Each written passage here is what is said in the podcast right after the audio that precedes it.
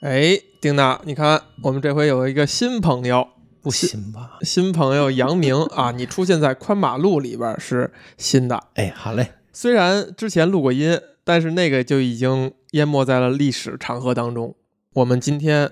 我特别开心啊！虽然我知道这一期节目呢，收听率一定是最低的，一定是最低的，因为我们要聊足球。但是我为什么这么开心呢？因为足球真的是伴随着我人生，我觉得多少年呢？二十多年是有的。九四年左右开始看球，从你大学毕业开始，大 从我参加工作开始，九四年参加工作嘛，是吧？现在今天我们还有丁娜坐镇。丁娜呢，作为一只小黄鸭，是吧？对足球是完全零接触。呃，杨明呢，你是从什么时候开始看球的呀？看球啊？嗯嗯，九五九六年。九五九六年，哎，我真正认真看球，差不多也应该是大概那个时候。但是很有意思，你知道我为什么看球吗？嗯，我们那边叫二爷，就是我爷爷的弟弟。吓我一跳，我以为二爷跟二奶对着是对着的呢。对呀，我二爷的弟妹，我叫二奶奶呀。嗨。我我说二奶，我说我 说包二奶的二奶是吧？我以为二爷是这么对着来的啊。我二爷呢是早年的时候参加过那个解放军抗美援朝啊，退伍之后呢就一直在公安局。哎，年轻的时候打枪打太多了，所以耳背非常严重。然后我二爷后来疗养，在天津住了得有半年。我那时候小啊。刚上小学没几年级，过暑假的时候，天天跟我二爷在家里面待着。嗯，我二爷什么都不看，只看足球，只看足球。我那个时候对足球的概念就是现在的丁娜。我能看懂什么呢？我就看懂为什么这帮人进了球那么高兴呢？哎，你想篮球进完球，哎，顶多击个掌、撞个胸就完了，但是足球怎么那么开心呢？疯跑，对啊，还不嫌累。我那时候大概就是九五年左右吧，然后就问我二爷：“你为什么只看这个呀？”二爷说：“看这个不用听声音。”很有哲思在里边 看个电视剧还得听声呢。对，要不你听不懂啊。那个时候可能大家对解说也没有那么在，像现在你会挑解说，对吧？比如你愿意看詹俊的，哎啊，愿意看黄健翔的，嗯，那个时候没有这个概念，所以二爷那时候把收音一关，嗯，就看足球就好了。你上来说这，你为什么看球啊？突然间真的让我想到一个非常哲学的问题。我以为你会说你二爷回答了一个特别有深度的问题，比如说足球就像战争。就是模拟战争，但是我又想呢，如果一个老对于一个老军人而言，哈，想起战争的画面，其实不是一个美好的回忆。对，肯定不是美好回忆。哎，所以他说不用听声儿，这个事儿是一个非常又朴素又带着天津人的这种趣味，然后呢又正确的一个回答。对我们今天啊，我们今天从一个球星切入，这位球星呢全名叫做克里斯蒂亚诺·罗纳尔多，然后多斯桑托斯·阿维罗。后边还有呢，那这这个准备工作做得很好啊，是吧？你看看我这个使命必达，使命必达。我想问问丁娜哈，球一点也不了解，但是你知不知道克里斯蒂亚诺·罗纳尔多这个人？更为大家所熟知，简称呢叫 C 罗，就长得还可以那个是吗？长得还可以的哪个？不是很能分出来。大概听过这个人，大概听过。你知道梅西吗？知道，知道。能对得上脸是吗？那得看运气啊。那行，那差不多，差不多，那就心里就平衡了哈。对对对。对于我们今天要聊要聊 C 罗，那你就不能提梅西。你要是说 C 罗你不知道，你知道梅西，那我们今天就可以掀桌了。对。然后呢，在咱们录音的这个当天呢，今天咱们是十三号，十月十三号，今天的凌晨，C 罗又是在国家队比赛当中帽子戏法，进了三个进球。但是这三个进球呢，其中有点球，也有那种门前一蹭哈。现在调侃的说法就是门前一蹭。但是呢，有一个镜头是我看集锦的时候，因为我也没看比赛，看集锦的时候，我觉得值得大书特出的，就是有一脚倒钩。丁娜，你知道什么叫倒钩吗？我就只能类比一下武侠小说，就是脚在上面。哎哎，你这说的来自于一个不看球的人，这个形容还是别有一番风味啊！说明倒钩这个名字起得很好，起得很好。嗯，但是倒钩呢，这俩字呢，其实是一个简称，它的全称叫做倒挂金钩。嗯，倒挂金钩，然后这肯定不是开始形容足球的，类似于杂技之类的这样的动作哈，在足球界呢就被亲切的简称了为倒钩。今天早上 C 罗的那个倒钩的那个镜头啊，还非常精彩，就是一脚速度很快的传球，他停球的时候把球垫起来了，垫得很高，然后倒钩，就是一脚有预谋的停球和一脚有预谋的精彩的射门。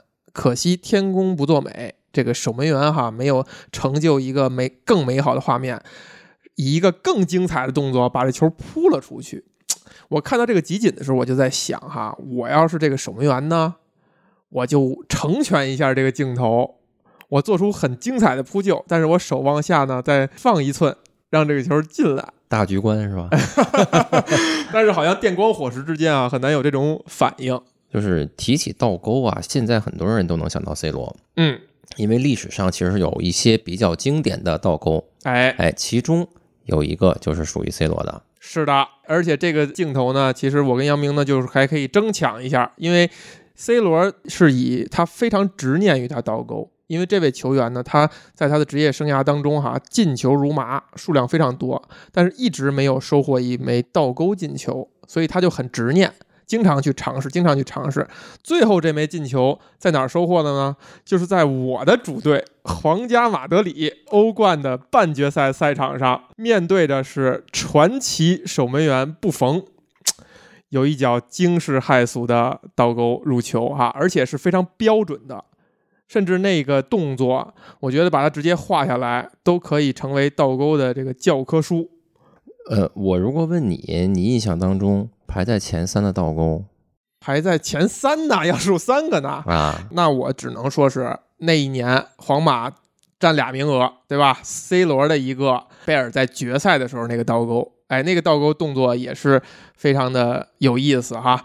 我知道你肯定会说你们曼联的鲁尼鲁小胖的那叫倒钩，鲁尼肯定算一个，肯定算一个。他在皇马期间的那个，在曼联期间，我说 C 罗在皇马期间那个倒钩也算一个，也算一个。第三个就是伊布，伊布的那个禁区外超远距离倒钩，对吧？我要说第三个呢，我选的应该是这个里瓦尔多。当年在禁区内有一个双脚双脚起跳的一个原地的一个倒钩，那个倒钩也是一个感觉只能是一个南美球员能够做出来一个动作。对，他身高腿长，但是能有那么大的柔韧性、腰腹力量，立刻原地起身，哈，也是给我留下印象深刻。而且来自于我主队的死敌巴塞罗那，还能让我印象非常深刻。对。你看咱们这个足球哈，一聊这就收不住。这只这只小黄鸭一直在旁边坐着。对，贝娜你还在啊？一种奇怪的。我我就听懂了，身高腿长。好，那么呢，我们今天是聊 C 罗哈，这就不得不提丁娜。你看，为什么是我跟杨明来聊呢？因为我们俩应该算是都是非常忠诚于自己主队很多年的球迷。我呢是从九六年开始的皇家马德里球迷。杨明，你算是从哪年开始？九六啊，也是九六，嗯，九从九六年开始的曼彻斯特联球迷啊，曼彻斯特只有一支球队，这也是一个黑梗。你看，小黄鸭又又一副困惑的表情，不是很重要的梗啊。所以呢，我们我们俩呢是作为非常忠诚于自己主队的球迷啊，这一点又要岔开一点，就是为什么说我们中国的球迷呢有点悲惨。我们喜欢足球的这项运动，哈，也包括我跟杨明都属于是平常也踢球啊，然后也看球，就属于是呃全方位的球迷。其实世界上是存在那种完全没踢过球只看球的球迷，存在很多，也存在那种啊每周都踢球，但是几乎不看比赛的球迷也有。哎，这个相对少。后来有选择性的看，看的可能没那么多了，但是肯定还是愿意看。我刚才提到这个悲惨，就是说我们非常热爱这项运动。但是呢，我们所在的国家、所在的地区，在足球这项运动上呢，水平可以说是全世界范围内，反正就排不上号。就是你看，咱们咱们泱泱大国哈，咱们居然有一个排行榜上，咱们这个翻好几篇也翻不着咱们，这个其实是挺奇怪一个现象。这就让我们这个球迷身份呢显得非常尴尬，所以我们很难说第一主队或者支持的球队是自己的。比如说家乡球队啊，或者说自己的国家队啊，因为你很难倾注那么满满的情感。就是你热爱这项运动的话，你肯定还是想看这项运动高水平的场面或者说比赛，那么你就必然要从小去选择一个呃你支持的球队。在这个悲惨的情况下，我们反而是很忠诚，因为我也知道多年球迷有一些球迷呢，他其实是偶尔会更换主队，啊，这段时间看这支队，那段时间看那支队。看球你需要一个归属感。为什么选杨明来一起来聊这个 C 罗呢？就是因为我们俩算，当时我怎么说的？咱们算干哥们儿，蛋蛋儿挑，蛋儿挑，对，连金。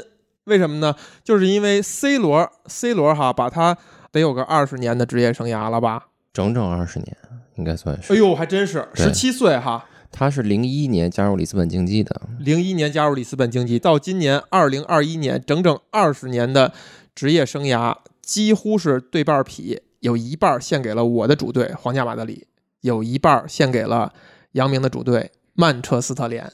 所以，我们对于这个球星呢，我觉得我们俩聊就会很有意思。另外，献给曼联的还在继续。哎，这个是杨明最近有优越感的哈，因为 C 罗在他的职业生涯目前看可能是偏后期、偏晚年的时候，又回到了他梦开始的地方——梦剧场，曼联的球队的怀抱，也是形成了一个佳话。在开始呢，我先讲个小故事、小例子。跟杨明认识以后呢，就看他这个发类似于社交网站的这种信息吧，那个时候。在传说 C 罗有可能去他们的曼联的同城死敌的时候，这杨明发了一些极端性的言论。你你自己来重复一下，你当时是一种什么心情、什么感受？很正常啊，这就相相当于什么？就是就是你前前女友吧？A B A B 两间公司，A B 两间公司，A B 两间公司。然后我之前一直是 A 公司供职，嗯，然后呢，我后来跳到其他行业了，然后。A、B 两间公司呢，是在这个行业里面最 top 的两两间公司，两间公司直接竞争对手，直接竞争对手，同一个行业的，同一个行业的，嗯，非常的近。然后我从 A 公司离开去其他行业了，过了很多年，我又回到这个行业的时候，我没有回到 A 公司，我是去了 B 公司。哎，你看杨明还是很聪明哈，为了让小黄鸭理解这个问题，他举了一个跟他的职业很相关的。你作为一个，如果你作为一个人人力资源的主管。面对这种情境，你是不是会产生一种？当当然，这位员工他的业务水平是顶尖的，就是在这个行业内数一数二的明星级的员工。他如果做了这样一个动作，你作为人事主管，你是一种什么样的心情？这没有竞业禁止吗？他先，人家先去了其他行业，先干了一段时间，竞业禁止期过了，其他行业就是我们，我们，我我我们行业啊。那这个。肯定，他后面的这家公司还是肯定花了很高的价格吧？哎，这事儿有意思哈，你这个猜的很有意思。我补充的信息就是，这 B 这家公司哈，它远没有 A 这家公司有底蕴。嗯，它呢是突然间有一个石油大亨成为了他们的股东，给他们各种注资，是一颗后起之秀，冉冉升起的一颗新星，很舍得花钱。而且呢，确实是现在的当红炸炸子机，就是这个行业里全看它了，全看这个 B 公司了，正是风头正劲。就是 B 公司后期啊，靠复制粘贴 A 公司的商业模式，然后迅速的通过商业机遇超过了 A 公司。就在这个时候，这个员工决定返回到这个行业里面，没有回到 A 公司，却去了 B 公司。你会作何评价？是是，实际上是给了很多钱吗？如果说是给了很多钱，你会怎么想？如果利欲熏心，不是不是，没有没有这样想。我觉得，如果这个员工他做了这样的一个选择，说明 A 公司呢，你就说你一上来的不是他现在他现在这个职业身份带入了，你知道吗？他发言开始谨慎了，对吧？得对得起自己的这个职业身份啊。那他肯定觉得有天花板嘛？在哪儿有天花板？在 A 公司呀，A 公司他觉得不够挑战，他觉得还是会干原来的事情。他如果做的事情是一样的，对你想想，B 公司招募他也是因为他在 A 公司的时候这种高级业绩，不存在完全一样的东西。现在就是一样的。那那他的氛围也不一样。他在 A 公司离开的时候是 VP。现在 A、B 公司都招他回来做 CEO，他选择了 B 公司。哎，有意思，有意思。哎呀，今天这个，请听友们啊，听到这儿继续往下听啊。我们不聊足球了，我们不聊足球。那那他更喜欢 B 公司的股东？呃，应该不存在这个可能性，不存在这个可能性。我这么说，A 公司有一个已经退休的大股东董事长，这名员工把他当亚父一样看待，就跟父亲一样重要，感情非常好，是一手把他发掘提拔起来的。对，提拔到 A 公司的 VP，他离开去其他行业了。现在他回来了，他说我要回到这个行业。A 公司说我们需要 CEO，B 公司说我们也需要 CEO。哎，他没有回到 A 公司，却去了 B 公司。哎，刚才提供的这个信息还是很有价值的。嗯，如果是我，我也一定会去 B 公司。为什么？因为你要脱离你原来生长的环境。为什么要还回到一个？养育你的环境，人全换了，人已经换了。对，不是这，这是一个信息哈。再有一个信息，你们这个信息呀，对对对对，没关系，没关系，你你不用太在意你回答的是对是错，你知道这个好玩就在这儿，你现在别有太大压力。对对，没有对错。我再补充一个，刚才你忽略了一点，就他跟职场不太一样的一点呢，是说呢，这位员工啊，他可能走到了这个职业生涯的后期，甚至末期了。你跳回到足球上来讲啊，一个运动员他的生命周期是有限的，他越往后岁数越大，他肯定是要慢慢的走下坡路。就算这位员工他是一个极度自律的，天天就是锻炼，就是为了延长自己职业生涯，他也要有向这个生命、向这个生物的规律低头的一天。他在他的职业生涯的偏后期，如果这样做了一个选择，你能不能理解他？你作为 A 公司的人力资源总管。或者说你也是股东，你会不会非常仇恨他？我我不会有这样的代入啊，但是我还是能理解的，因为你刚才提到一点，说这个 B 公司是复制了 A 公司的模式，所以 B 公司是一个杨明说的啊，B 公司是一个后起之秀，我我不置可否哈，后起之秀算是后起之秀。B 公司是一个后起之秀，那如果这个人他有说我想延长自己职业生涯的想法，那。与其去一个已经比较稳定的一个状态，不是稳定状态，你是 A 公司的人，A 公司的现在状态非常不好。嗯，不是，它跟好不好没有关系，有关系。你现在 A 公司状态不好，你们提出这个 CEO 的位置是说，我需要你来帮助我们重回巅峰。哎，这个实际上是很难的，有点像乔布斯那意思了啊。这个实际上是很难的，很难的。就是如果这个时候他选择去一个后起之秀，因为这个后起之秀他可能更有。呃，冲劲儿，它一切东西都是新的，反而是容易的。但如果你去一个已经有很多的，它之所以没有那么好，就有可能它有很多旧的东西在框住它。所以也许他他想的是有一定的道理，嗯，有一定道理。这个事儿他去一个新的地方，这个地方反正是朝气蓬勃的嘛，他反正也觉得，那我去跟新的东西在一起，可能这个对他的职业生涯是更好的一个方式。好，我们回到这个回回来哈，就是说。杨明如释重负，如释重负。好家伙，一身冷汗 是吧？那将来他要是再再找工作什么，人一听这个，哎呦不行！不行这个杨明当时做的做的一个措施就是破口大骂。我的原话是说，敢去就脱粉，敢去就脱粉。那你脱粉了吗？你他没去，你先别问，你这这么快就揭示答案了？你们俩这能不能是吧？这玩游戏能不能玩？我再补充个信息啊，先不说他去没去，补充个信息，B 公司哈没有那么显出那么大的诚意，想要这个这位员工去，就是有一搭无一搭，说你要是走投无路呢，你就来我这儿，没有显出特别大的诚意，你感觉好像这个，哎，对，预期操控。你看，就符合你的这个价值体系了啊！欲擒故纵，欲擒故纵啊！欲 欲擒故纵，哎，然后呢，这个你就感觉吧，这位员工好像有点上赶着，有点上赶着要去 B 公司，有点那意思了。因为他现在所在那家公司，他非常不喜欢，嗯，不满意，他就想走，他想回到原来这个行业，有有可能要上赶着去 B 公司。这时候你怎么看这个问题？能不能不这样看？不这样看是怎么？行吧，那就再加一个条件啊。这个事情的最后的发展呢是怎么样呢？发展就是他没去 B 公司啊，因为看了你的，看了你的那个朋友圈，有有可能有这个因素了啊。因为他怕杨明脱粉。最终的发展是什么呢？就是 A 公司的那个董事长一手把他培养起来的那个亚父亲自劝说他。回到 A 公司吧，而且也是跟 A 公司的这个董事会，哎，各种的商量。所以是因为关系，对不对？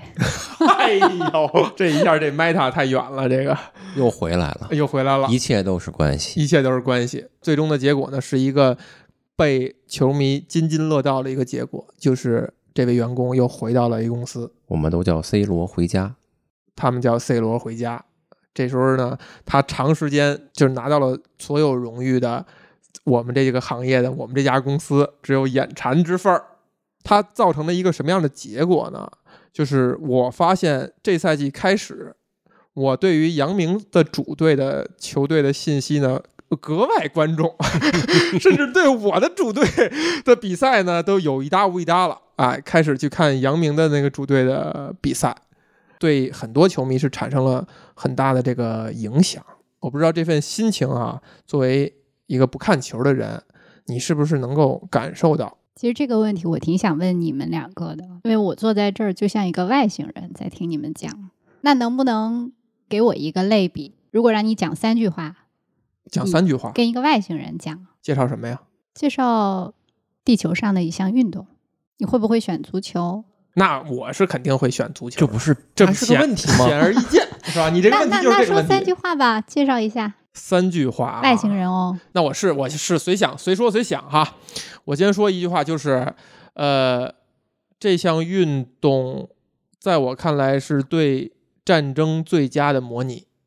它疏导了这个男人当中的那种男人心目当中这些暴力因素、这些荷尔蒙的这种散发哈。它在和平年代是帮助男人疏导这个情绪的。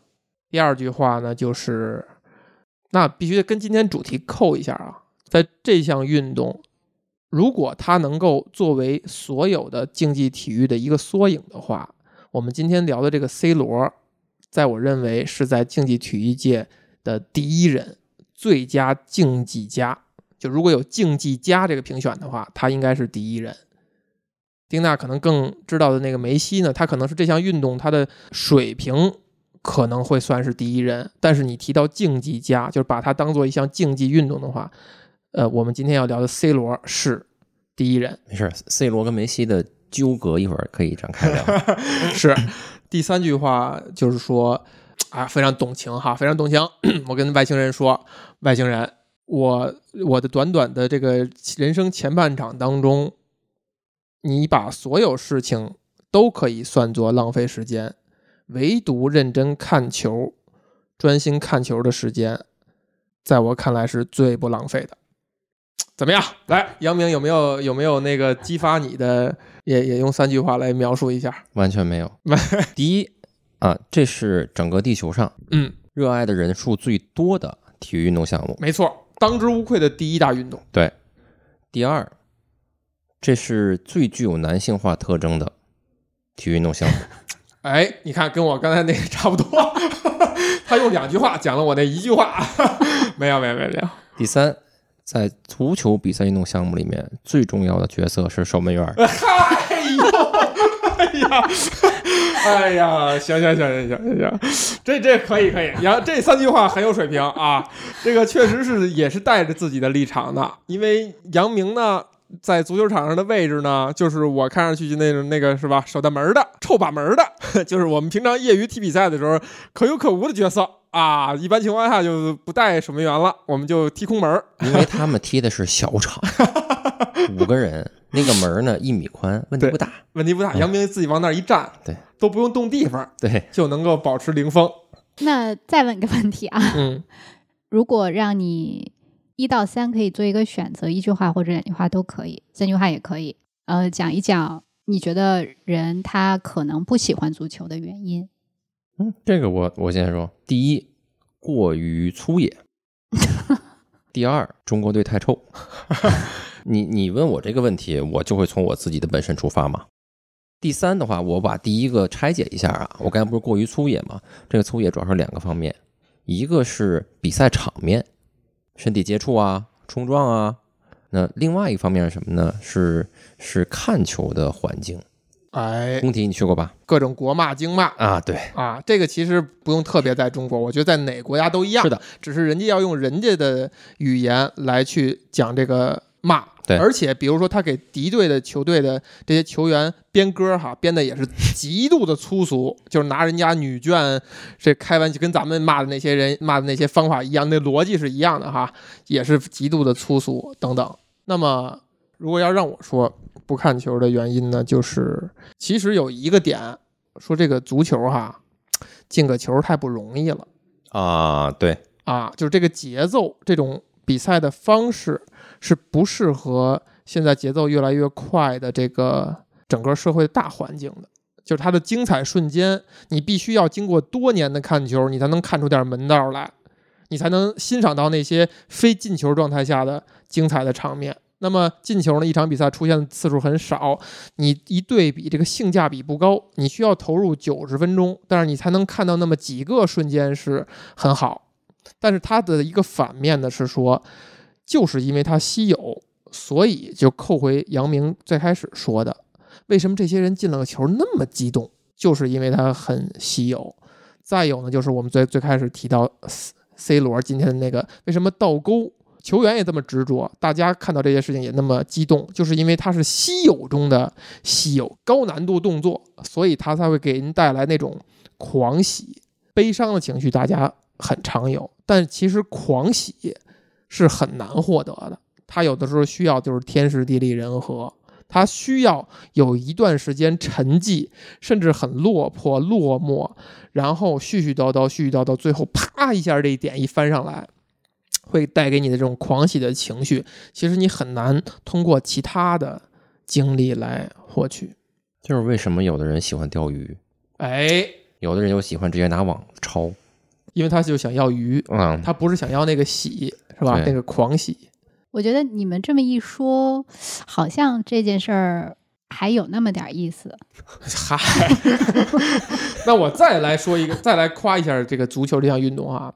刚才说模拟战争的那个，看丁娜直皱直皱眉。作为女，就是相对女性的人呢，可能不是相对女性人，女性，女性呢，可能对于这个就本来对战争的这个逻辑，她就不能理解，她就不能赞同。但是这个东西就是生物的一种本能，争抢啊，冲突就是本能。但是另外一个足球的优点或者魅力呢，是说，我觉得这项运动是在竞技，在游戏，就是 game 当中。它本质上是个 game 啊，是个游戏，在游戏当中是最自然的。就是你想想，这个我忘了谁举过一个例子了。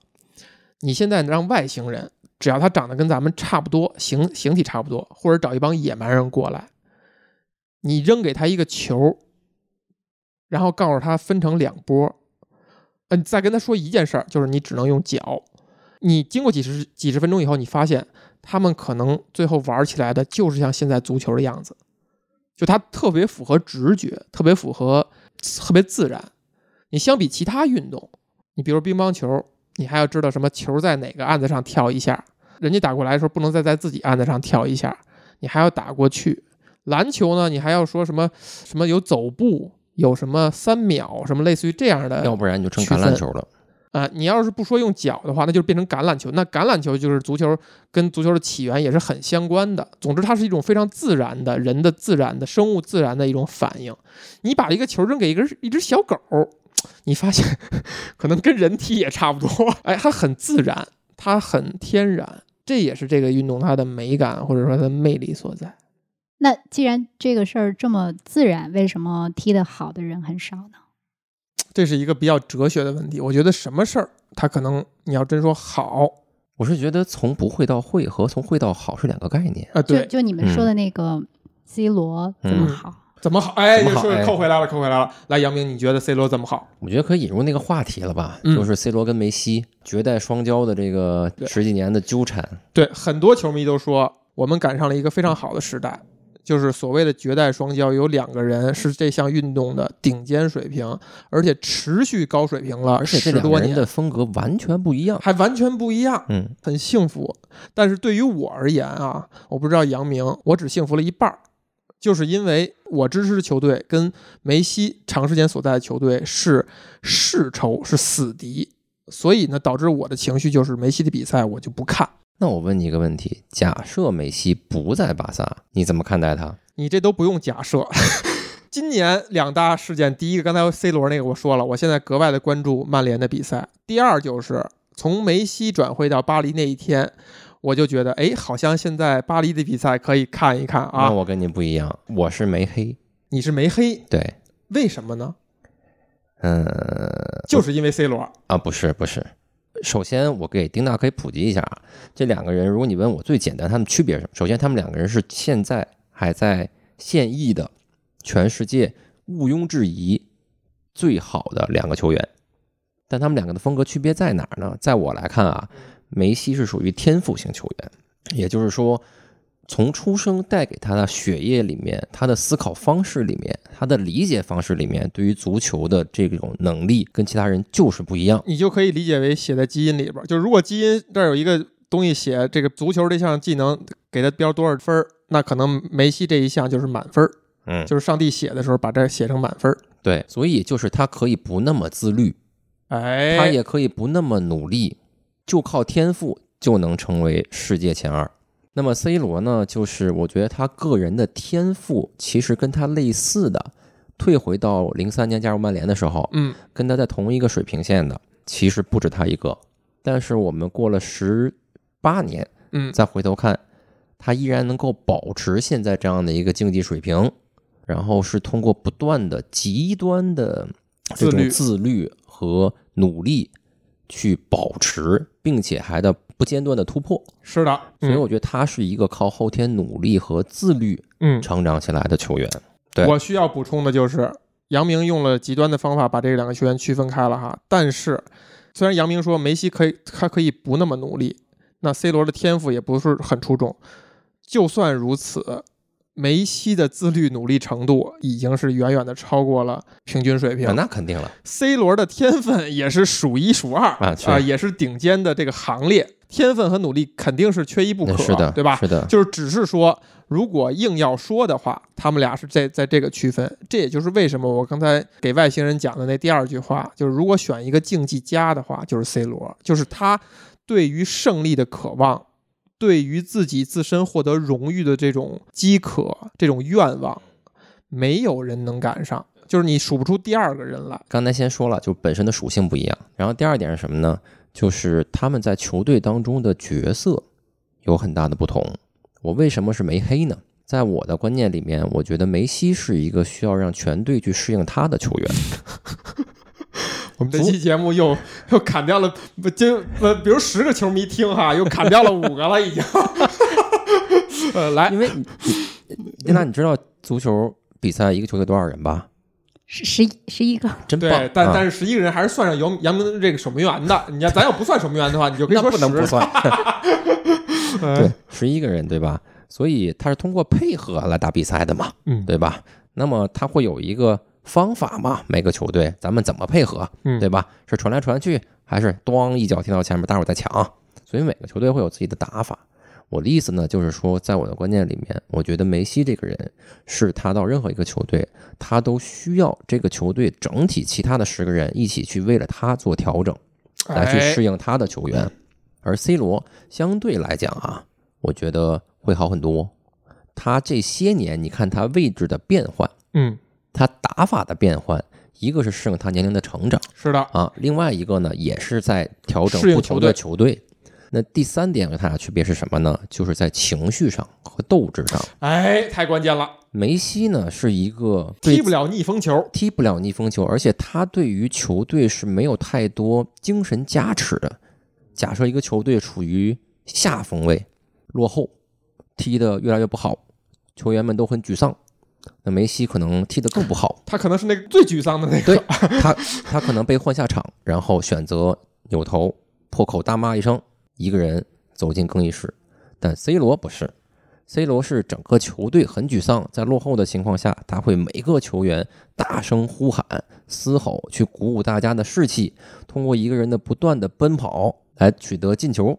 所以这三点是我的观点 啊，看得出来杨明是个梅黑了是吧？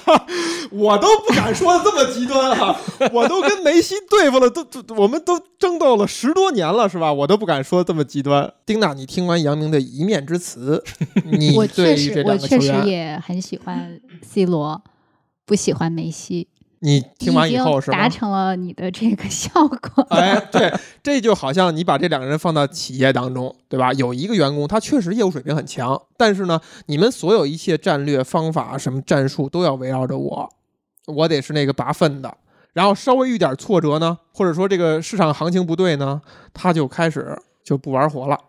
还有一位员工，那就是说，哎，你们现在需要什么，对吧？咱们这现在要干这件事儿，关键节点在哪儿？这节点没人干，或者说只有我能干得好，那我就冲上去，啊！然后大家都觉得，哎呀，这个这个项目希望不大了，不行，希望还是有的，我们再坚持一把，我们就能拿下这个项目，差不多这意思。你来描述一下，我来描述一下 C 罗和梅西是吗？对，杨明这个典型就是一个黑的，嗯，太黑了。对我，我我肯定也是没黑，我比他更黑，他还没有真正的这种。价值利益上的这种冲突，哈，我当年，我们当年在零九年、两千一零年前后那几年吧，那对于我的主队皇家马德里，皇马，那就是暗无天日的几年。这几年就是被这个死敌巴塞罗那压着打，各种荣誉碾压，然后交手的时候让人踢个五比零，这种时候，而且这个五比零可是在 C 罗已经来到了皇马的时候。所以我是有暗无天日的几年。我如果翻我那几年的微博的话，我还能够看到我直接就对梅西就是爆粗口。那那这世界上肯定还是有喜欢梅西的人。当然，我太多了。当然，那那我想听听那个声音。那个声音，喜欢人家的人会怎么说呢？就我在听你说的，全部都是不怎么样的那一面，可能怎么样的都被你描绘成不怎么样。确实可以说，梅西他对于足球这项运动就是。对于一个人用脚踢了一个球的理解，以及把这个球怎么样去，就无论怎么方式弄到球门里边。你身边有特别喜欢梅西的人吗？我身边他已经给人家拉黑了，都被你拉黑了啊！呃，就是我原来有一个老同学，确实是 就因为这个同事啊，他是巴萨的死忠，死忠也是梅西的超级粉，他是梅西大于巴萨啊。从他的观点来说，第一。他觉得梅西踢的是全世界最好的，这个是讲个人技术，嗯，就不展开了。然后第二呢，他是觉得梅西无论是在阿根廷国家队还是在巴塞罗那，都是以一己之力扛着开瑞整个全队，对，扛住整个全队的战绩、成绩和进球，嗯，天之骄子。但是第二点是非常轻易的就可以攻破了，是的，对吧？就是我刚才描述那个暗无天日的我那几年哈，其实巴塞罗那中场那几个人。就是每个人，你放到其他球队都是能一个人扛起一支球队的中场球员，就是组织型的这种球队的进攻核心。那么大家诟病说 C 罗为什么成绩那么好呢？是因为我们皇马也有三个中场，说这三个中场都是顶级配置，怎么怎么样？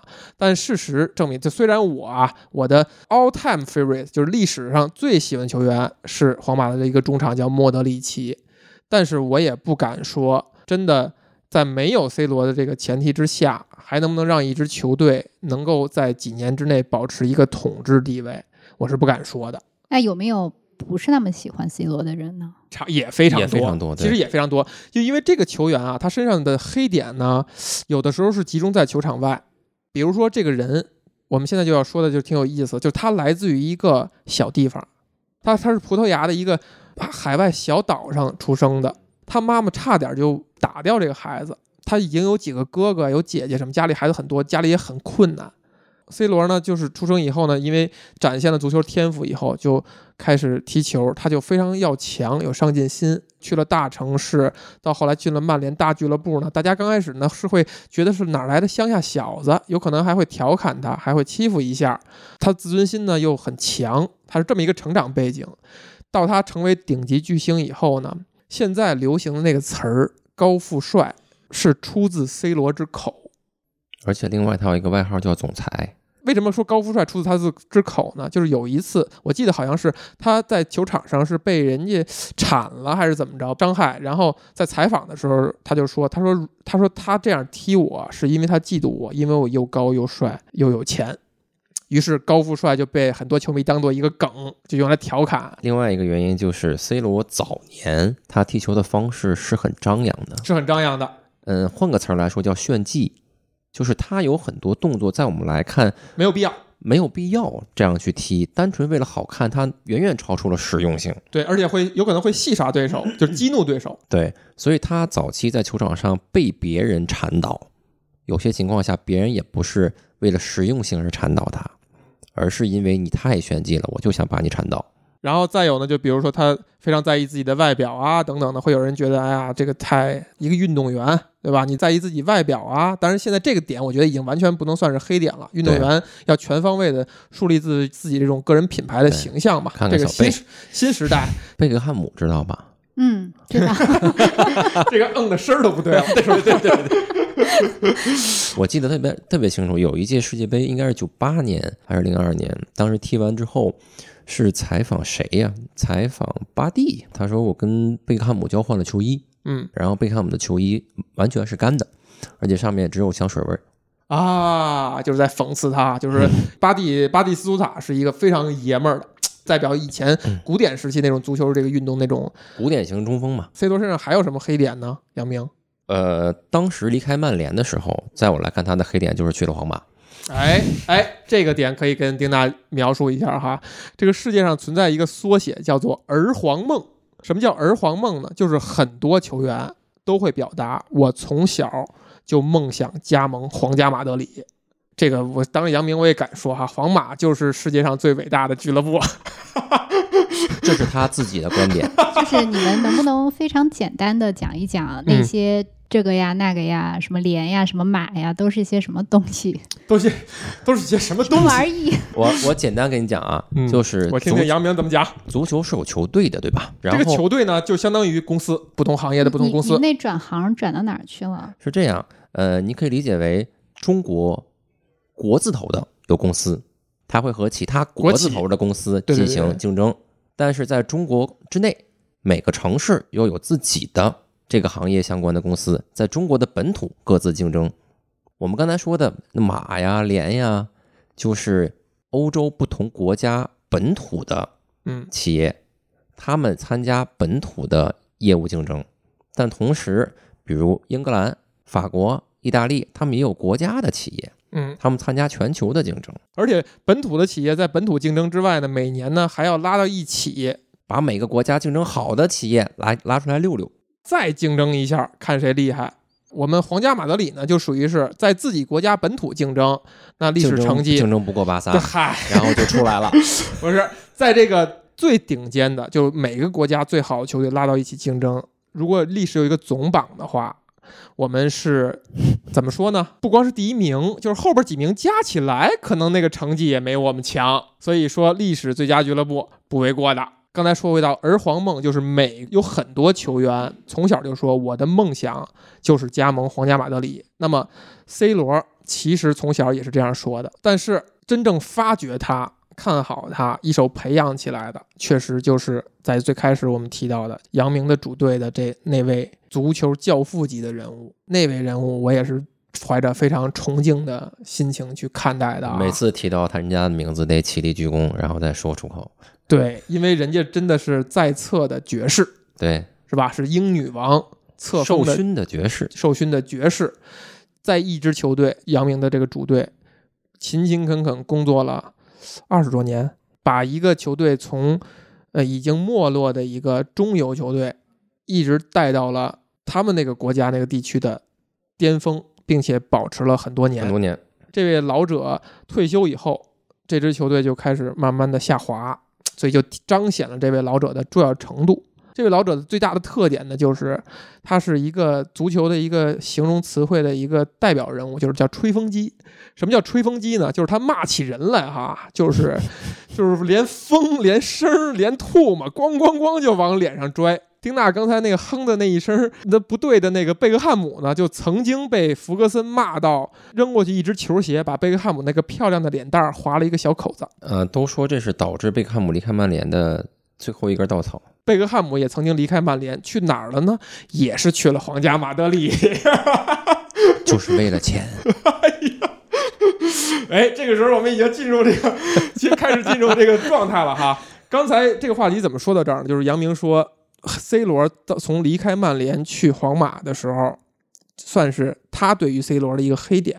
对，因为我记得围绕那个附近哈，那位长者就是福格森爵士曾经说了一句话：“我一个细菌也不卖给皇马。”就很生气，就是怎么能可以从我这儿挖我们的重要的人物呢？其实你要说 C 罗为什么去皇马，巴萨还是帮了忙，还是帮了忙的。主要因为上一个赛季的欧冠被巴萨给。痛打了一次。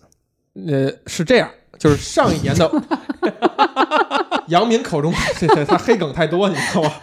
是，就是他说的上一年是指 C 罗在曼联的那一年，最后的欧冠的决赛是跟巴塞罗那如日中天的巴塞罗那碰在一起，是二比零吧，还是三比零？二比一？不是，我记得是是四比二还是四比三？那么大比分吗？嗯，而且是在老特拉福德，决赛输给了巴塞罗那。哎，这个就是 C 罗身上的一个被大家津津乐道的一个优点。C 罗做法就是，我这场比赛我输了，行，我搬你们家旁边去，我天天跟你踢，我踢赢为止。于是很有斗志。对于是，这就是杨明说的那场比赛，巴萨帮了这个忙，就是 C 罗输了决赛以后非常沮丧。于是他在英格兰的时候，你想想，在这个地区跟巴塞罗那在西班牙，他们碰上的机会呢非常少。对吧？每年也就看这个，大家所有优秀球队拉在一起比的时候，可能会碰上。那么好，我直接去你们那国家，加入你们那行业，至少每年都得打好几场，咱们一起。就就相当于咱们公司啊，组建了一个足球队，然后呢，每年海淀区都会办海淀区内的公司足球比赛，全北京市每个区都有这个比赛。每个区比完了之后呢，每个区各自的前两名。可以一块儿参加北京市的比赛，都是各个区的前两名一块儿比。曼联呢，就是咱们公司，凭什么 啊？不跟你不是一公司了啊？我们跟你不是一公司啊？行，嗯。然后曼联呢，代表海淀区啊，参加全北京市的比赛的时候呢，输给了朝阳区的 A 队。那我 C 罗要离开，说我要去朝阳区的 B 队。虽然 B 队年年亚军 啊，但是我要去 B 队，然后我要在朝阳区，我就赢你 A 队，我就不每年北京市那个比赛踢了，因为机会有限 啊，不一定能碰上。听懂了，煞费苦心，你真是。大概就是这意思。这个呢，就是在我看来，就是 C 罗他的呃，既保存这个儿皇梦啊，当然肯定来皇马以后工资翻翻好几倍，呃，把你当这个唯一的就。顶级的球星来对待，比如在曼联的时候，可能他是小字辈儿的，同队内呢也可能有这个英格兰本土的这种员工哈，你也得照顾一下人的情绪，所以他不是那种呃。其实离开的时候不是了，其啊，他离开那年已经是头牌了，头牌了，已经确实已经头牌了。上一年范尼已经被赶走了，也是，就是他有一个老员工跟他不对付，天天看他不顺眼，对吧？你老不给我传球，而且那老员工呢又是一个战功累累的老员工。天天就逮着他就骂，逮着他就训他。这个公司为了留住 C 罗，把那老员工优先先卖给皇马了，也去皇马了。哎，在这个前提之下，C 罗还是没有留住，去了一个他从小梦想加入的公司，以及为了跟这个朝阳区 B 队去天天踢，就去了。刚开始前两年还是被人家摁着打，但是故事就是这样的好听。随着每年每年的这个进步啊，都不是他自己的进步哈，球队投资的增加，再买一些其他的配套的员工 是吧？配套配套的员工，以及刚才咱们说巴塞罗那如日中天那几个中场那几个巨星退役，哎，慢慢的也是死走逃亡，岁数变大了，那个球队呢也有一些下滑，慢慢的，皇马成为了再次站上了权力的巅峰，伴随着。C 罗职业生涯的高光时刻，这就是为什么 C 罗在离开皇马那一天，我是非常动情的发了一个微博，我说我这十年算是我最认真看球的十年，非常非常感谢的就是 C 罗能够在我的主队，我可以说几乎是每一场比赛都会看，就最认真看球那十年，哪怕是非常晚。哪怕是非常不重要的比赛，哪怕是西甲比赛没有那么激烈，其实哪怕是有一些中下游球队没有那么激烈哈，经常砍瓜切菜，这也是很多人诟病说 C 罗刷了很多数据是砍瓜切菜来的。但是可以说 C 罗的可能每一个进球我应该是都看过的，就这十年的陪伴哈，我还是非常的感激的，有这样一个优秀的球员，以这么一个旺盛的斗志。一腔子热血洒在一支他从小就热爱的俱乐部，最后呢，他的离开也不是说他百分之百愿意，他其实还是想再奉献他的职业生涯的，只是这个球队只看重钱。我们这支俱乐部呢，是一个荣誉大过任何一切的，就是球队的荣誉，球队的这个成绩大过一切啊，不是只看重钱，荣誉大过一切，比任何一个球员都高。因为其实 C 罗有有有当时有传言说哈，他不高兴的一点呢是说，我这么重要，但是我的薪水跟梅西比，我差了一大台阶儿。你可以这么想，就是你两个员工哈，这两个员工要么他，要么他，但是一个员工是另外一个员工工资的一半，你说那个员工能高兴吗？对吧？我也不要求说我你们给我同样的工资，但是你至少让我跟他接近也行。但是这公司说了。什么时候轮到员工跟我们讨价还价了？我们这个公司之所以屹立不倒，不是因为任何一个员工，而是因为我们就是我们啊，就是这么一个逻辑。当然，这张中间有很多黑梗啊，就是比如他们球队的主席也是一个有很多故事的男人啊，我都不知道。后来媒体拆出了这个主席对于很多球员的评价，哎，对。这个这个事儿也很有意思哈，就是你就想一个公司的董事长哈，董事长天天没事儿就是跟别人聊自己手下手下这些员工，每个都骂，起外号，起外号，起难听的外号，每个人都能说中他身上那个最弱点的地儿，而且用词儿吧用的还特特别花里胡哨的，就是都不是用的那种，就直接就是傻叉什么什么这种很俗气的词儿，都是骂特骂花了，展现他的这个才华，每个员工都骂。但是这段录音呢被录下来了，曝光在媒体上了。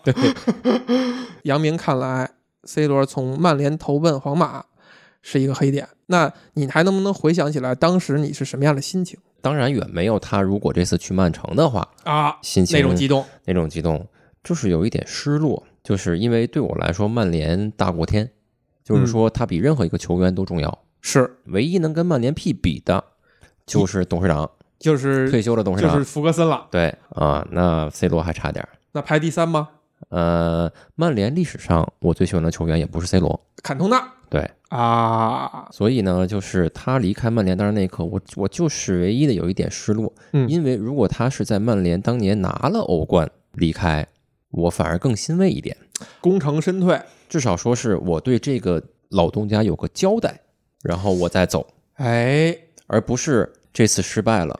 我在另寻下家，异地成功，嗯，这心情肯定不一样。我有一点奇怪，你们刚才不是在聊一个球员吗？对，那为什么又聊到他的东家？你到底是喜欢这个球员，还是喜欢这个公司呢？这是一个特别好的问题，在球迷界也会分为叫做队迷和人迷。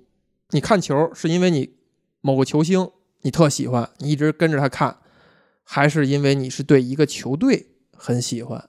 但是本质上我觉得不冲突，是这样的，我喜欢的球队，嗯，只能有一支，或者说是同一个维度的球队，嗯，只能有一支。比如我们讨论国家队的时候，哎，我可以跟你说我最喜欢的国家队是哪一个。但是当你说俱乐部队的时候，我可以告诉你说我喜欢的俱乐部队是哪一个。但是哪个维度只能有一个，因为这两个是没有可比性的嘛。是。但是同时我也会有我喜欢的球员，我喜欢的前锋，有我喜欢的守门员。有我喜欢的后卫，你看我就不会举例守门员，虽然我也有喜欢的守门员，但是我绝对不会在第二个举例的时候就把守门员这个位置举出来。我还特意谦虚了一下，没第一个讲。但是，我讨厌的球队的球员，我肯定不会喜欢。呃，基本上是这样的。嗯，就梅西，你踢的再好，偶尔偷偷摸摸看一下梅西激进哈，确实觉得踢的不错。但是，因为他是我的死敌球队，你踢再好，我也。不会喜欢你，我也不会看。虽然西班牙足球甲级联赛，你可以理解为除了两三支球队，其他的你可以混为一谈。嗯，就水平稍微差一些。对，纯的一个寡头足球联赛。嗯，但是英格兰足球联赛呢？为什么叫五大联赛第一呢？就是因为它的比赛波澜不惊，不能说波澜不惊，它不是波澜不惊。嗨，我都懵了，我 说说什么呢？就是它。历史上大家认可的，近些年嗯。是有六支强队，然后这六支强队以外呢，对任何一个球队你都不能说是保准能赢，是的。但是像他的什么马和什么萨那两支球队在西班牙，有些年基本上就是砍瓜切菜，就是你打中下游球队悬念很少，对，就会导致一个问题，他只要不喜欢巴萨的球员就可以，但是我得不喜欢好几个球队的球员。刚才丁娜，你问了一什么问题来着？为什么是球队和球员嘛？对啊，为什么你们说喜欢球员？这个我很容易理解，嗯就是明星嘛，哎就，是一个个人嘛。看这种竞技体育哈，这么多年看下来，你回过头意识到，你必须带有一定无来由的情感的寄托，或者说你必须把心交给一个地方，你才能够看这么多年，以及很投入，就你才能得到它最完整的体验。我我有以前以前有个同学哈，我身边的朋友，他是属于那种体育运动热爱好者，他什么体育运动基本上都看。我也是，杨明也是啊，但是呢，他看足球的时候，他发现他就没有那么投入，因为他没有主队了，啊，也没有说哪个球员极其喜欢。他看的那个状态呢，就跟我们不一样。比如说熬夜的球，基本上不看了，嗯，要赶上了就看一场，或者说每年的欧冠决赛呀、等等等等的，这个问题其实很简单。嗯琳娜，你看奥运会吗？有没有相对比较好的运动项目？还是说只要体育你就不看？基本上吧。呃，我还是看的。对你看的比赛有中国队参加和没有中国队参加的时候，你的情绪是不是不一样？对，肯定是不一样的。对，就是这样。就是这样。这个东西你支持一方，可能必须要参与到你观赏这件事儿的过程里。对，而且另外一个，你你支持中国队，这个是可以理解的，因为你就是这是你的国家嘛。嗯，嗯，但你们支持的都是因为中国队没法支持啊。对，这就是最开始我说的，就是他其实藏的悖论是说，你比如说你平常不爱看体育运动，但是因为他是中国队，你反而看了体育运动。而我们呢，是我们想看体育运动，我们为了得到好的体验，我们要支持一个队。那中国队没有参与其中，那没办法，我们为了想看这个，想要投入，我们就要选择一个球队。这个如果是从纯理性来讲是这样的，当然，九五九六年那时候，我跟杨明都是很小的，在那个时候你喜欢到一个队，可能多多少少它就有一定的机缘巧合。它不是一个你思考那么成熟。我为了看足球，我要支持一个队，那我支持一个队，我选择我一评比，我选择这个支队，不是的，它就通常会有机缘巧合啊。这个东西，你广泛来说的话，就是缘分。嗯，就是你为什么你成为一个足球迷，你不是篮球迷？篮球迷照样可以滔滔不绝说我们篮球怎么样优越，怎么比你们足球强。当然完全不值得听哈。但是对于我们而言，就是你跟这项运动投缘了。比如说那个时候我就开始在班里就开始踢球了。你先对这项运动好奇了，然后你去看其他人怎么踢的时候，你慢慢热爱一下这项运动。然后比如说我喜欢皇家马德里，那非常简单，非常朴素。就是这个球队里边有俩字儿，都是我的名字，有马有里，就这么简单。而且那一阵儿呢，确实在北京有大量的那种盗版的皇马队服，导致这支球队能走入你视野。再加上我确实机缘巧合的看了一场比赛，就是卡洛斯的一个类似于一个倒钩的一个进球，那你应该支持北京首钢呀，因为有马布里呀。那都哪年了？那 个对，就是这么简单。他的那种心理暗示哈，就是这么简单。所以那个时候马德里竞技还不行，对吧？马德里竞技还是不行，哦，如哎果行，黄你也许就是也也许闯比如我对我先、我先哦看到马竞了，我有可能支持的是马德里竞技，马德里的另外一支球队啊，他也是有马有里，你看看。小朋友的早期教育多么重要。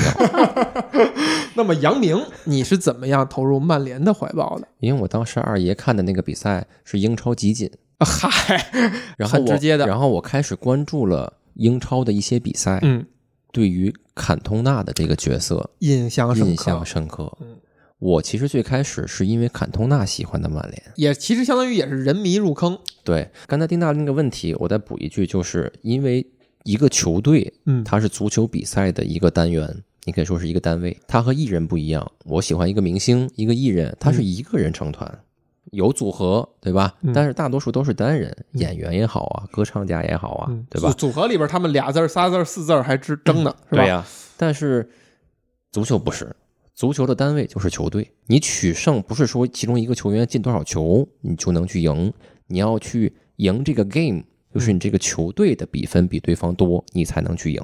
对所以球队是足球里面的单位，对，所以他接嗯下来要说，一个好的守门员就是半支球队。这是他说的，当然我也很同意。我并不，我只能同意啊，确实是这样，确实是这样。好的守门员确实是半支球队。那杨明，你你讲讲那个守门员吧。守门员呀、为什么你喜欢守门员啊？这个这个很简单，我从小学就是个儿高，啊，不是你你你看粗俗了吧？我是开始看球就开始踢球，哎，基本我基本上上也是。我想想，我九八年是，嗯，我从九九七年的时候开始踢球，嗯，最开始我是踢前锋的，哎，因为我速度很快，我最开始也是踢前锋的，然后我一直踢到了高一都是前锋，踢到高一都是前锋。进球如麻，我跟你讲，哎呦我天，你这个简直是一个盗版的罗纳尔多是吧？罗纳尔多最开始是守门员，哎，踢着踢着就去踢前锋去了。然后呢，我们班当时自己的球队在我们全年级踢得很厉害，我们有一个记录是高中三年一场不败，跟跟谁踢？跟其他班级啊。校内的所有比赛赛没有输过一场，就是毕业的时候一比零输给了老师连队，老师连队，体育老师连队。你守的门儿，到高二的时候，我们班有一个门将骨折了，然后刚好高二的时候呢，办了全校第一届的足球联赛，哎，必须要报名参赛。我呢个儿最高，补一下吧。那这是反过来证明你刚才那进球如麻是假的呀！就再缺守门员，也不能把一个进球如麻的前锋给弄成守门员啊，是吧？不，这更凸显了守门员的位置比前锋重要。啊啊，这么着圆圆这个谎，你一个球不失，至少能平。你哎，进再多的球也，你也不一定能够保证能够平或者胜啊。哎，有道理。你看你看为了为了让守门员身份合法化，你这没少做功课，所以我就开始守门。从高二我一守门的时候就上发现瘾了。上瘾了。他最开始为什么说叫叫臭把门的呢？就是你知道，到了我们这个年纪，平时踢踢业余足球，找这个三五好友，对吧？嗯，嗯偶尔踢踢玩玩，就会有一个问 业余题足球。啊，对呀、就会有一个问题，嗯，基本上守门的都是踢得不好的，对，为什么呢？就是你在场上他自己说出来。你在场上耽误事儿。他说你是业余足球，这都确都是没听确实，我们都是业余我们都是业这个没有什么可争的了，这个再争，我们白看那么多年球了。对呀，基本上平时踢着玩的时候，大伙儿都是愿意在场上踢的。真心喜欢守门的人真的还真是很少，就是很少真。心喜欢守门的人，他不会到现在他还踢球，对，所以基本上都是踢的最差的，或者年纪最大的，跑得最慢的，你守门去吧，那场上或者。谁累了，或者谁，谁累了，你替换守守门去。但我不是，我是真心就喜欢守门，嗯，所以我现在在业余足球领域里面很吃香。哎，这个真没法抬杠。我还在上几周的时候，我还诚邀杨明去帮我们守一场比赛。那天杨明有事儿，于是转过来那周呢，我们踢了一场真正正经约的比赛。那场比赛，我们被对面那支球队训练有素的一个公司队摁着打，但是那场比赛最终结果我们四比三赢了。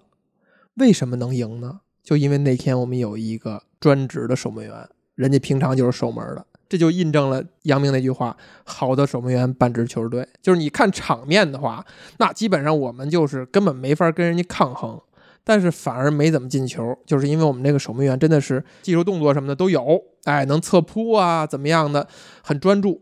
我就相信，如果是杨明在场的话，啊，不一定能赢，嘿，应该是能赢的。也杨明也发了他的这个集锦视频哈。这杨明作为一个守门员，是有这个利用职务之便，在球门里架设了一个 GoPro 啊，拍下自己所有的飒爽英姿，还做大量剪辑，恶意剪辑，把丢球的、什么失误、漏裆的全都剪下去，只保留那个精彩扑救。你你你发现了那个守门员的什么乐趣啊？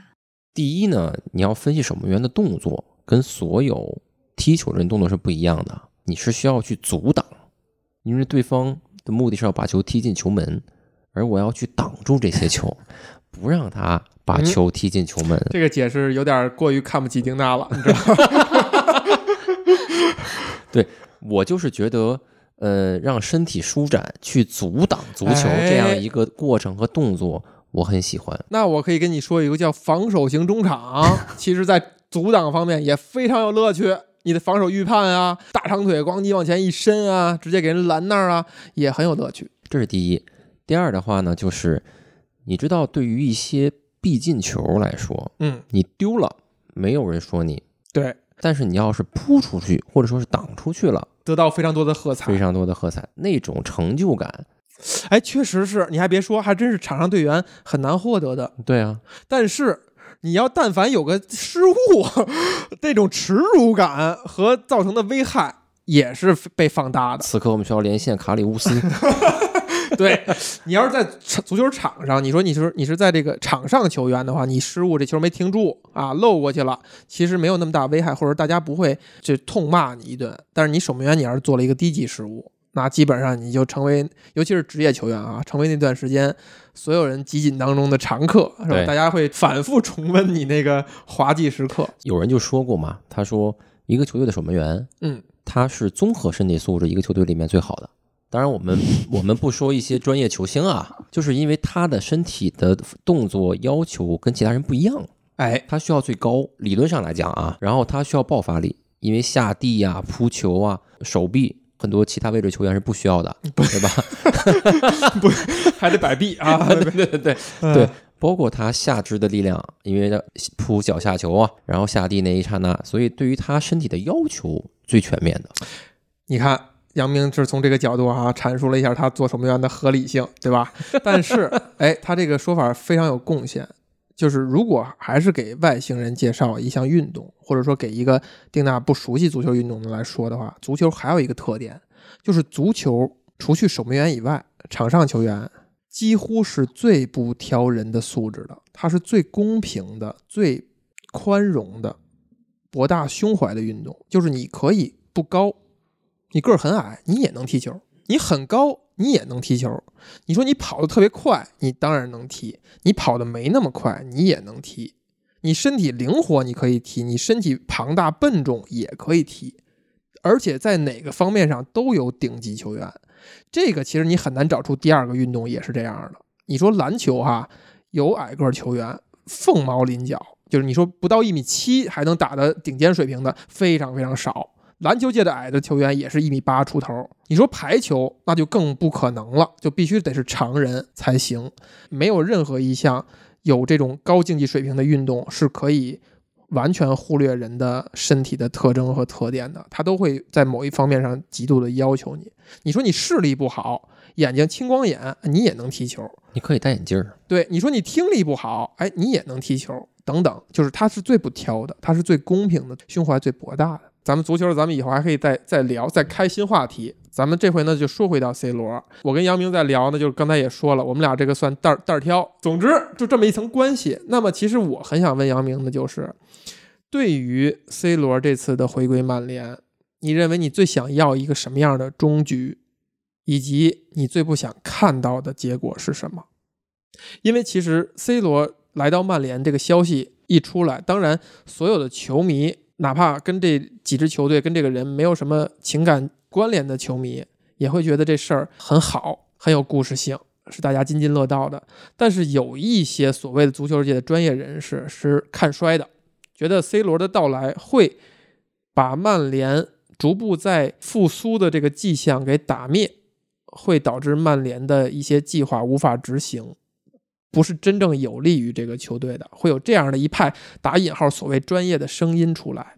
对此，杨明你怎么看？嗯，三个问题啊。哎，第一个呢，就是最理想的状态，最理想的终局肯定是三冠王再续前缘啊，再续前缘。对啊，然后最终卸甲归田，在曼联退役，对吧？从那开始，从那结束也不错啊，这肯定是最好的结局。其实我也很愿意看到这样的结局。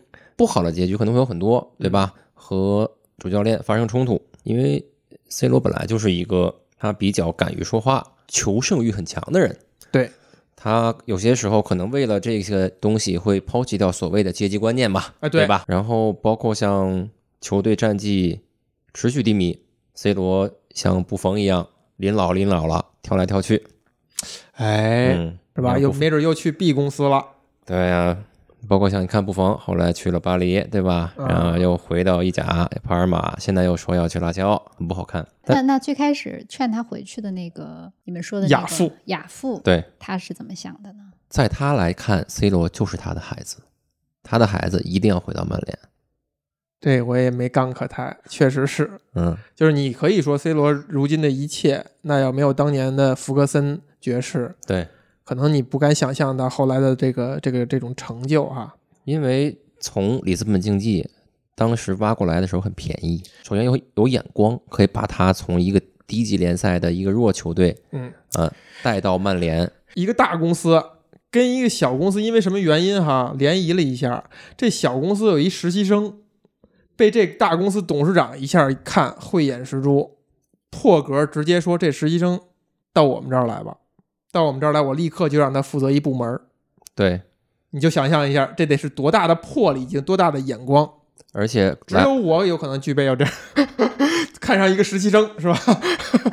实习生太漂亮了，然后过来之后层层培养，而且还把他。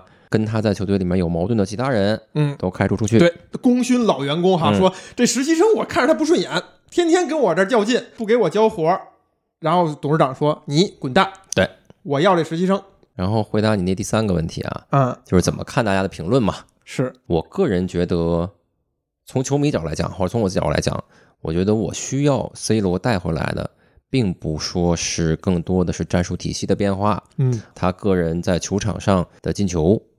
我希望他带来更多的是球队的斗志、精神力。因为从我最开始接触曼联的时候，我是因为坎通纳喜欢的曼联，还真是。坎通纳是什么样的一个人？这个回头我可以给你单讲 啊。总之就是一头雄狮，就认为自己就是国王，他就是国王，他的外号就叫国王。只要我上场，你们其他人我都看不见。对我看不见，我只会往头上看。我进了球之后，我傲视群雄。直接飞踹踹场边的记者，嗯，就那么一个人。后来把一波交给了谁呢？基恩。哎，基恩是曼联后期的队长，也是那么个人。场上不对付，我直接给你断腿。所以基恩再往后呢，其实包括像索尔斯呃那个斯科尔斯、斯科尔斯、吉格斯都承担起了队里老大哥的这个位置。嗯，再到后来维利奇，对吧？卡里克啊，卡里克对，包括那个加里内维尔。嗯，所以曼联现在我觉得缺少一个。可以带领大家一起提升斗志的角色，就是领袖。领袖缺少，嗯，所以我觉得 C 罗过来，我不管他进不进球，我不管他带来战术体系的什么升级优化，嗯，你只要起到这一点，能够把大家喊醒，我觉得就可以了。哎，很这个总结非常资深，他要不提，我还真的就真忽略掉了。曼联这几年成绩不行，确实是因为队内好像没有一个队魂，没有。大家指的就是德赫亚了，反而就指着守门员，你看，就是这个守门员呢，还不是一个那种很高调的，很闷，他很闷。但是因为他最后一道关了，你们前面都瞎踢，只有靠我来最后守住最后了。最开始呢，指望博格巴，后来发现博格巴根本没戏，然后后来又指望马奎尔，发现马奎尔呢也是个娘炮。马奎尔就属于那种看上去好像还挺唬人的，因为头大。啊，对对，但是没有那么强的精神力，没有啊，都是属于是打逆风球的时候，就一下就这人就看不见了。对，可以给我介绍几场比赛，一个是可以入坑的，是吧？哎，这这两场比赛，这这不真是？哎呀，那我其实这个，哎呀，确实你要说杨明的这个东家。曼联确实有那么几场非常经典的比赛。哎，所谓经典比赛，咱们的这个几要素哈，其实是可以，其实有一些共识的，就是他得有丁娜闺女很偏爱的那个特点，叫做跌宕起伏。嗯，有几番反转，他不是说场面一直是一个状态，然后一个球队发挥特好，一个球队被呃压打，他得是势均力敌，且呢互相互有这个优优秀的时刻。你如果是这样说的话，我想我的这个主队皇马的球队，皇马的比赛我都很难说立刻能说出几场来。但是他们曼联确实是有这样的比赛。嗯，抛开曼联，我也能说还有很多其他球队的也很多几场。最经典的那肯定就是伊斯坦布尔的那个大逆转，伊斯坦布尔惨也叫踢伊斯坦布尔惨案。对，就是上半场一支球队三比零领先，那边那支球队基本上就感觉哎呀。这球迷一看就觉得没下半场没什么可看的了。我是在三比零的时候关了电视。这就说了，另外一支球队就那时候就有那么一两个是那种精神力非常超强的人，他指这场球他能吃一辈子，就是以后他犯各种错误，大家都可以原谅他。最后他反而率着球队三比三打平，最终在点球大战的时候抵达赢下了这场比赛。这个比赛经典不经典？而且它发生在的是说我们刚才形容的，就是各个地区都有优秀球队吧，咱们拉在一起溜一溜，就是北京市级别这个比赛的最终的决赛，决一胜负的时候，我首先想到的还真不是这场，因为咱们当着杨明的面嘛，我想到的就是他的东家曼联，也是这样一个场景，就是这在这个级别比赛，北京市最后这个决赛的时候。杨明，拜仁慕尼黑那个是吗？哎，拜仁慕尼黑跟曼彻斯特联，杨明支持的曼联在最后时刻还是落后的。比赛是九十分钟结束嘛？但是因为有一些换人受伤，足球比赛是不停表的，不像篮球，但时间继续走，所以一般会有叫加时的概念。对，不不，伤停补时会补几分钟嘛？补几分钟？五分钟嘛，就是就着不之前受伤啊那些没踢比赛的时间嘛。全场曼联是零比一落后，落后到九十一二分钟，我记得是补时四分钟还是五分钟，连进两球。那个比赛之后呢，就是曼联就是那位长者哈，就是以这种逆转绝境的时候，在最后时刻逆转著称的一个一位教练了。包括法国队世界杯之后那年欧洲杯夺冠，特雷泽盖最后。对，加时进的那个意大利也是这样的。那咱们反其道而行，他们能不能推推荐一场？这是没有这种逆转元素的，就是大比分，一个球队领先赢。那好，那就只能推荐这个北京跟上海的九比一。你看，听到现在的上海球迷，你们没有想到吧？最后时刻啊，还要秀一下国安的优越感。没有没有，我也不一定非指这种大比分。有一些出乎意料的比赛，比如说在我们看的小时候印象深刻的一场，就是九八年世界杯的决赛。嗯，那个时候是巴西队跟法国队对上，在比赛开始之前，二比零、三比零、三比零，在比赛开始之前，全世界都看好巴西，包括法国队自己都觉得我们跟巴西没有什么可比的可比性，胜面非常小，自己都这么说。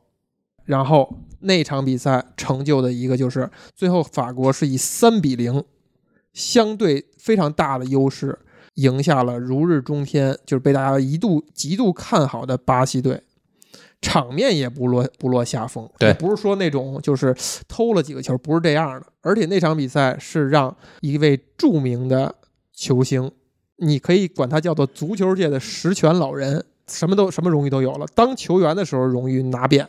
当教练的时候，荣誉拿遍的叫齐达内，丁大有没有耳闻？齐达内他的封神之战，就那场比赛，齐达内以他不擅长的头球，率先进了两个球，帮助法国队建立这个优势。最不擅长头球，他进了两个球。然后还有一年的齐达内，后来在皇马呢，是以他第二不擅长的左脚进过一个经典的进球。就这是齐达内封神的两两场比赛哈。你看丁娜这。慈祥而又茫然的笑容，但是我这兴头字还是听说过，兴头已经起来了。而且那场比 在那场比赛之前，大家说齐达内是普拉蒂尼二世，法国历史上有一位著名的球星叫普拉蒂尼，他们都说齐达内就像普拉蒂尼二世一样的是一名伟大的巨星。但是那场比赛过后，媒体的报道就是他不是普拉蒂尼二世，他是齐达内一世。就是他真正开创了自己的这个就历史地位，建立自己的历史地位。你到现在来看的话，齐达内的历史地位应该是要高于普拉蒂尼的。对，主要是最后那个头嘛，那 头球是吧？啊，他杨明刚才指的那一头呢，就是在另外一年也是世界杯的决赛，齐达内经典动作就是他们法国跟意大利遇到以后呢，难分胜负的一刻，在最后时刻，齐达内一冲动。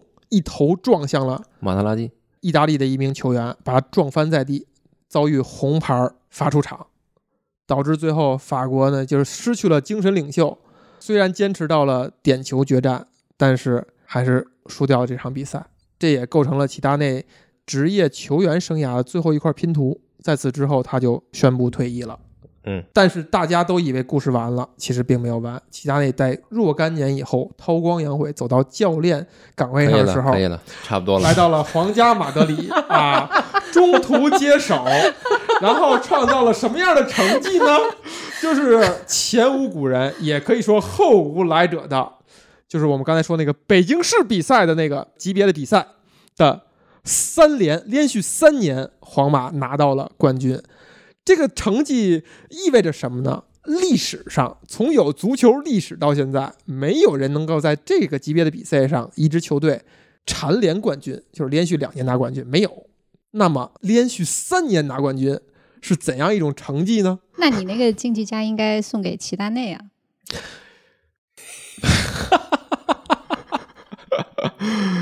杨明，你怎么看？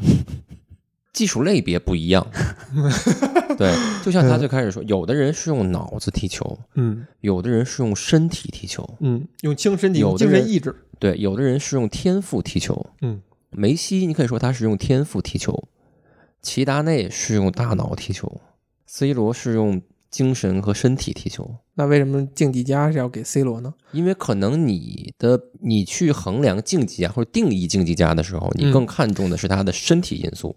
我我觉得更看重就是精神意意志，对，这就是其实就是那个现在特别火啊，邓亚萍在那个圆桌派里讲的嘛，就是到那个水平上面比的就是心理状态，比的就是精神状态，在这点上确实没有人能跟 C 罗抗衡，就是他在怎样的劣势下都能够保持一种不到最后一秒我都不放弃，哪怕哎，另外一点，我球队大比分领先，他还要抢进球。对，还是百分之百的投入，就是我还要进球，我哪怕进了三个球了，我还要进第四个，哪怕我们球队现在所有人都在玩的心态就已经领先，这场比赛肯定能赢了，我还是百分之百投入，鼓舞队友，传球啊，我们再进球，就这个，在顺风的时候，他还能保持着高度的集中的这种斗志和注意力，也是只此一人，你也很难举出第二个了。